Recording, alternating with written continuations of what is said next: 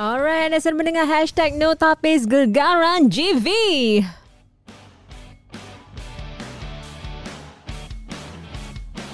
Okey, untuk gegaran GV minggu ketiga bersama dengan saya seperti biasa di studio berita harian ialah Timbalan.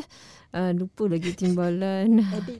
Timbalan, timbalan editor section Gaya Hidup. Cik hari ini Ismail apa khabar? Baik Syida. Sekali lagi kita bertemu bila ah. bahangnya semakin terasa eh menggigit betul. Ah, ah, betul betul betul. Memang sangat macam seronok bila buat podcast pasal GV ni.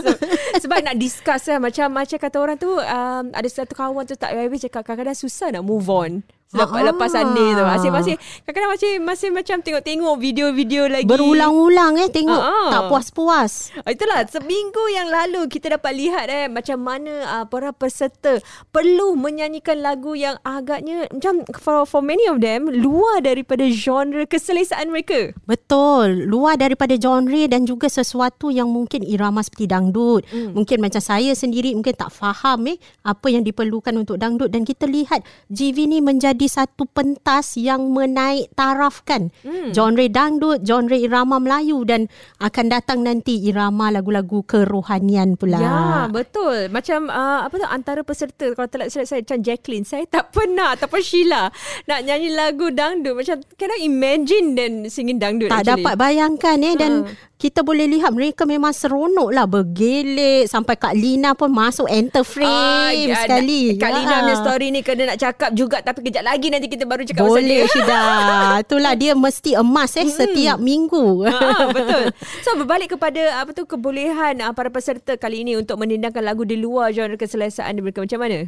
Pada saya sendiri itulah yang sesuatu yang unik tentang GV ni sebab mereka memberikan ruang untuk penyanyi mencuba sesuatu yang mereka tak pernah cuba sebelum ni. Irama dangdut ni sebenarnya bukan di apa kata orang kalau orang biasa mungkin alah cakap ni perempuan gedik-gedik mm-hmm. ya ataupun pak cik melencong ke Batam irama-irama macam ni eh. Tapi sebenarnya dangdut ni memerlukan tenaga yang luar biasa, penghadaman, pemahaman setiap lirik tu. Ada jalan ceritanya. Oh. Sampai ramai teman-teman saya yang memang minat dangdut ni dia cakap, "Kak, confirm you dengar lagu daripada penyanyi dangdut yang memang otentik ni, hmm. mereka akan buat you menangis." Eh, oh, dangdut boleh buat nangis eh? Boleh buat nangis sebab dia ada penceritaan tentang keperitan hidup, pengorbanan Oh. ya. Sesuatu yang saya rasa Sheila dan juga Jacqueline mungkin dapat hayati bila mereka menyanyikan lagu irama dangdut walaupun ia nampak rancak Mm-mm. tapi makna di sebalik irama tu sendiri, lirik lagunya tu. Hmm. Apa lagu Sheila dan nyanyi lagu tu? Secangkir madu merah eh Ah. lagu Shil, uh, Shida Shida macam awak je kan bukan dah bukan. ah, Shida dan Ah, Emelina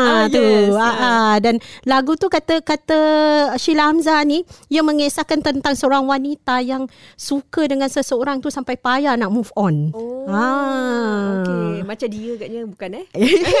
Dia menafikannya tapi tak tahulah ya. ya.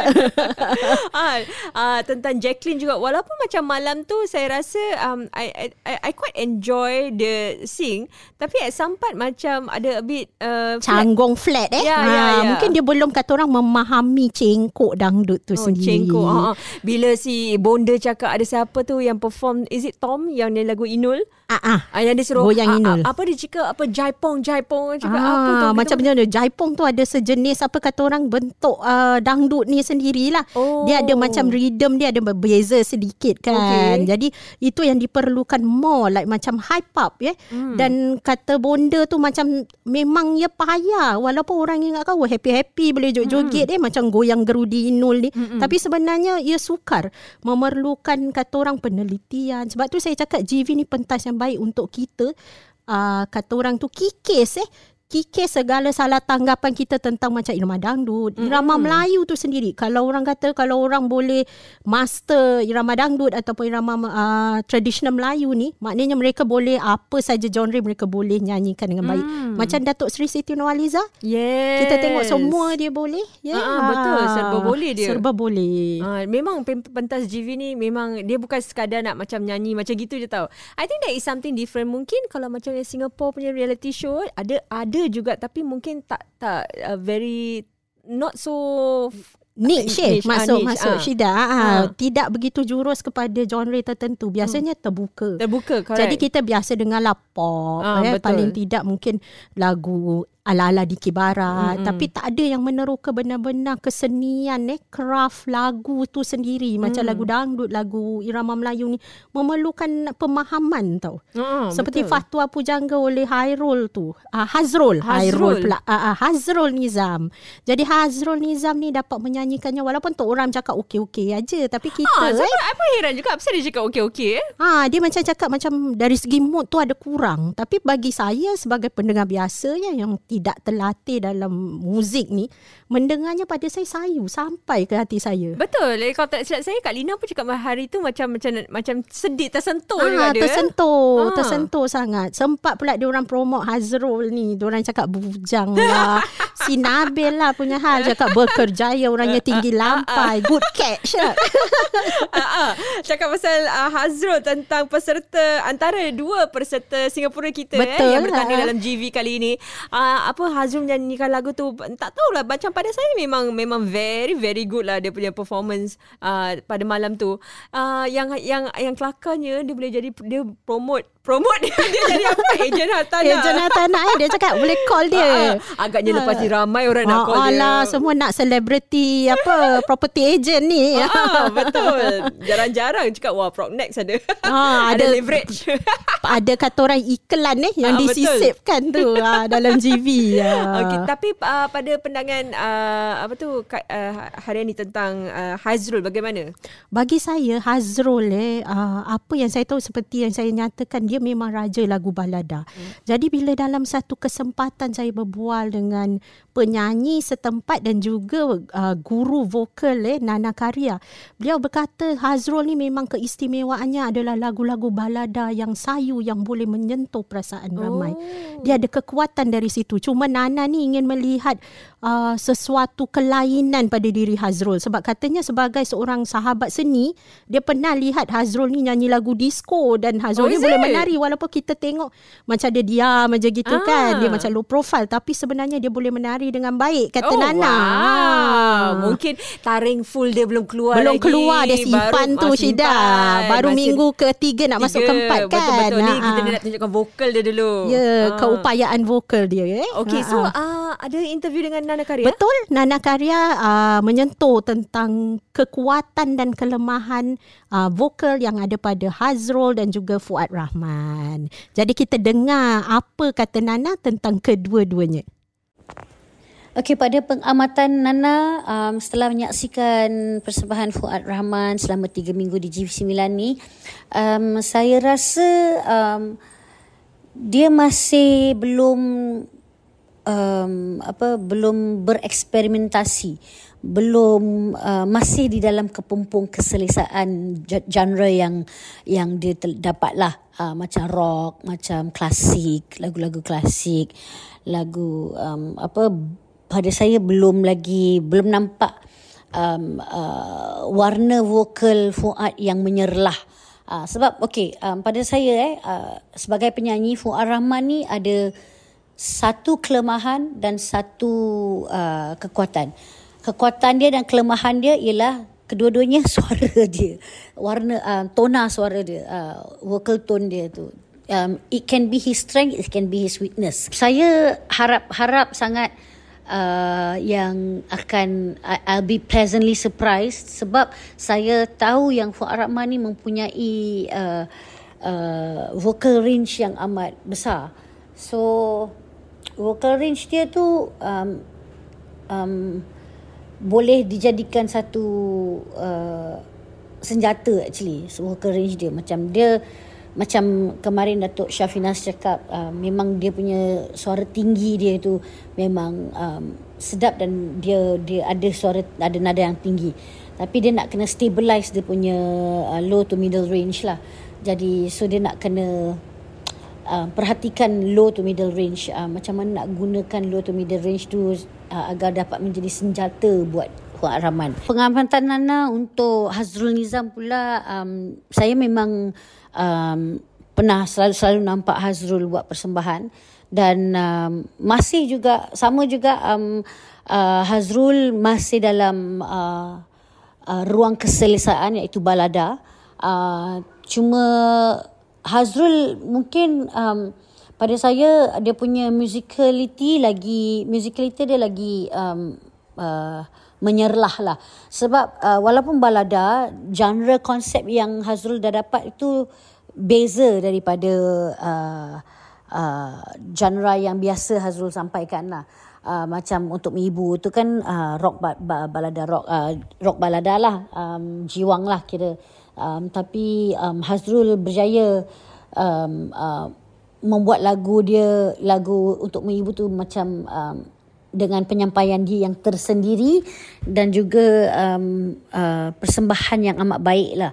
Uh, so um, masih dalam genre balada tapi uh, uh, different concept. Tapi warna vokal Hazrul adalah lebih versatile sebab um, um, um, kalau kena lagu jazz, R&B, um, pop memang kena sangat dengan suara Hazrul dan uh, mungkin satu uh, cabaran ialah lagu dance lah lagu disco atau dance lah. tengok vocal stamina Hazrul tu boleh tak dia menari sambil menyanyi ah itu part uh, walaupun secara pribadi saya kenal Hazrul dia boleh menyanyi sambil menari saya pernah nampak Wah, so tapi kalau pada pandangan hari ini sendiri tentang Fuad punya alamak Osman Hamzah tu, saya kadang-kadang eh, betul selepas tu ada dua tiga kali ulang juga video tu. Bukan diulang nak dengar dia nyanyi tau. It's very bad but untuk tengok yang bila Pak si Kalina masuk. Kak Lina ni memang lah eh Ha. selalu tapi saya rasa dia memberi semangat pada Fuad. Mungkin Fuad gementar tengok Kak Lina wah apa semangat lagi nak Ha. nyanyi lagu Gadis Melayu tu eh. Dan uh, prestasi uh, Fuad juga naik eh. Naik daripada tangga ke-11 ke tangga ke-7 dan Oh, wow. kata orang tu dia punya markah dia jamnya agak agak banyak juga. Macam saya rasa tu? dalam dalam mungkin dalam 9% gitu Oh. daripada 56 ke dalam 65 gitu. Oh, Ah, ah. berbanding minggu kedua eh. minggu kedua ya betul. Okey. Mm-mm. Oh, Memang uh, apa tu? Memang lagu tu macam rasa makanan dia juga dapat lihat dia joget-joget semua Ah, kan. ah, lagu tu walaupun asalnya Syida, saya baru dapat tahu tahu ni bagusnya GV ni bila kita ketengahkan lagu, kita mula buat kajian tentang Ah. sejarah lagu ke siapa yang nyanyi dulu. Mhm. Saya adalah ingat Osman Hamzah penyanyi asal lagu itu ni. yang saya fikir juga. Itu yang kita ingat kan. Bila dikaji rupanya ianya merupakan gadis Melayu ni lagu dangdut juga. Oh, ya rupanya ke? No lagu wonder. ha, lagu nyanyian Ahmad Alba. Penyanyi Bukan eh? veteran bukan bukan nama Alba Ahmad Alba uh, dan beliau merupakan penyanyi legenda Indonesia yang terkenal Oh, dengan ya irama dangdut. Daripada situ baru Osman Hamzah dan kemudiannya ada Datuk Jamal Abdillah dan juga Mawi. Oh. Ha itu yang bagusnya. Ha, ha. Baru kita tahu eh pat- patutlah dia dalam insert dalam apa tu dangdut punya kategori. kategori kan. Hmm. Nah, dia dia masuk campur lah fusion lah. Uh, irama Melayu ada, dangdut pun ada. Ah. Ah. Bagaimana mungkin penerimaan uh, orang-orang Malaysia mungkin terhadap uh, peserta Singapura kali ini? Saya terbaca dalam YouTube yang buat saya terkesan beberapa komen tentang Hazrul. Orang ramai cakap, oh mereka tahu uh, dikatakan Fuad Rahman. Jadi mereka cek memang beliau memiliki suara serak-serak bahasa yang sedap didengar.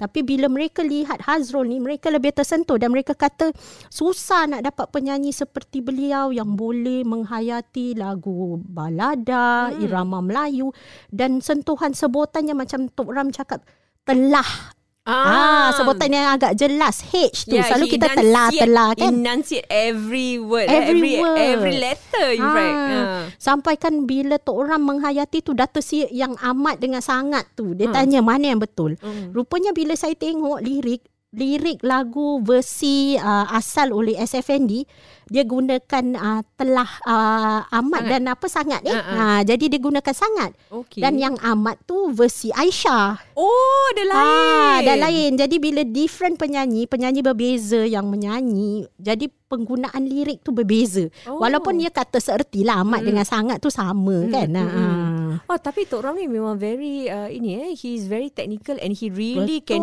hear eh. Satu persatu dia dia akan menilai tahu dari segi sebutan, dari segi penggunaan perkataan, mm-hmm. ketepatan semua dia akan Cuma menilai. itulah dia kata pada hari tu menurut kepala aku lah kan. dia cakap kepala orang lain aku tak tahu kan. Kelakar lah Tok Ram ni. Uh, okay, selain daripada uh, peserta kita tadi kita cakap tentang uh, Kak Lina ni. Kak Lina ni saya rasa every single week orang selalu nak tengok dia sempat. Saya sendiri kadang-kadang macam geli hati tengok dia punya gelagat dia tahu. Walaupun macam dia kadang-kadang macam dia buat kelakar-kelakar dengan rambut dengan sembarang. Serabai kan, kan hari Serabai tu. Serabai dan sebagainya kan. Mm-hmm. Tapi memang macam kelakar. Dia memang kelakar gila lah Syida. Walaupun hmm. macam yelah macam kita tengok ada orang suka. Ada orang yang cakap eh menyampainya Kak Lina ni kenapa dia over eh. Mm-hmm. Tapi bagi saya itulah nilai hiburan yang kita harus hargai. Apa erti hiburan kalau you rasa tak terhibur. Kalau mm-hmm. you tengok uh, pengacara tu berdiri tegak aja membatu mm-hmm. kan. Habis berbual pun macam salam sejahtera siapa yang nak dengar kan itu berita ha, boleh lah itu berita eh? boleh uh. tapi rancangan hiburan perlukan pengacara seperti Kak Lina yang memang banyak idea spontan pula tu eh tapi ada yang uh, katakan uh, macam beliau ni mengacau sebab waktu Jacqueline dia masuk tu Jacqueline terketawa sikit eh. jadi mungkin macam mengacau sebab ini satu pertandingan kan at the end of it all so. tapi Jacqueline menjelaskan bahawa beliau yang mengusulkan agar Kak Lina ni masuk semasa dia tengah menari hmm. jadi beritahu dengan siapa ni penari, dengan penari penari-penari ajak Kak Lina masuk uh. ya. Dan uh, Jacqueline kata bukan salah Kak Lina lah tapi Jacqueline yang terketawa tu sebab dia tengok muka Kak Lina lawak sangat bila di, disuruh pergi ke tepi pentas kan. Uh. Uh. Tapi itulah yang saya hargai sangat tapi ada cerita tau Syida di sebalik kegilaan Kak Lina ni. Uh. Beliau memberitahu media seberang semasa apa sidang media tu bahawa dia sebenarnya tidak apa bukan seperti yang kita lihat sekarang ni. Uh. Asalnya Kak Lina ni pemalu orangnya. Oh, ya Sopan santun oh, orangnya. Wow. Tata tertib orangnya. Eh, wow, okay. Uh, tapi apa yang membuatkan Kak Lina ni rasa dia perlu step up dan perlu menunjukkan dia punya sikap yang kata orang loud ni. Mm. Sebab apa? Sebab dia dibuli. Dia pernah dibuli macam dia kena dengar je cakap orang. Jadi dia cakap oh. ni tak boleh ni. Dalam dunia hiburan dia perlu step up. Mm. Ya, dia perlu tegakkan kata orang hak dia. Mm-mm. Dan dari situlah mula timbulnya kegilaan dia yang orang ramai ni suka. Sampai ke mana-mana pun orang minta Kak Alina juga. Eh, ah. But I think that is that her real self? Rasa saya pun lah bila saya buat interview dengan dia nampaknya ada tapi taklah segila macam oh, yang kita oh, tengok. Ha, okay, mungkin okay. persona stage tu memerlukan dia jadi macam tu kan. Oh, oh kadang-kadang nak, nak tanya juga si Kak Lina ni makan suplemen apa eh? Boleh share tak? Untuk setiasa segar eh. Energetic. Joget dengan high heel semua. Ha, semua orang punya itu dia joget. Tak jatuh-jatuh pula oh, tu. Betul. Kita tunggu nanti minggu keempat ni ramai yang kata lagu-lagu kerohanian agaknya Nabil pada pandangan Nabil ia akan membuatkan Kak Lina tu diam sikit. Uh-huh. Jadi dia takkan menggelitik sangat. uh tak baik Nabil uh dia cakap apa nak minggu depan pakai telekong. Pakai telekong bawa sediakan telekong untuk uh-huh. Kak Lina ni. Ramai yang apa menggelak tergelak-gelak lah macam kira macam apa usik-usik Kak Lina ni. Jadi hmm. kita kena tunggulah ni. Eh, ya, memang uh, I think kalau orang cakap nak ada apa suntikan baru dengan apa Jacqueline, Sheila, Tomok dan sebagainya tapi saya rasa dia punya pengacara also make a big Betul, difference eh, sebab dia round. yang carry the show kan hmm. kita pun nakkan sesuatu yang buat kita tak apa tak mengantuk terlelap bayangkan uh, rancangan tu dari pukul 9 sampai hampir pukul 12 kita kena tunggu 3 jam macam cerita Hindustan cerita Hindustan pun sekarang dah tak sepanjang tu oh, oh. oh ya betul betul betul tapi I mean Nabil is definitely still a very good uh, apa tu pengacara jugalah betul lah eh? uh, compliment each other compliment lah, betul yeah? uh, boy dia pun apa apa uh, anniversary anniversary Ya. Ha, ha bukan uh-huh. main lagi Dengan eh. kek semua. Ha ah sampai dia cakap minta tutupkan kaburkan mata dia pada wanita ah, lah.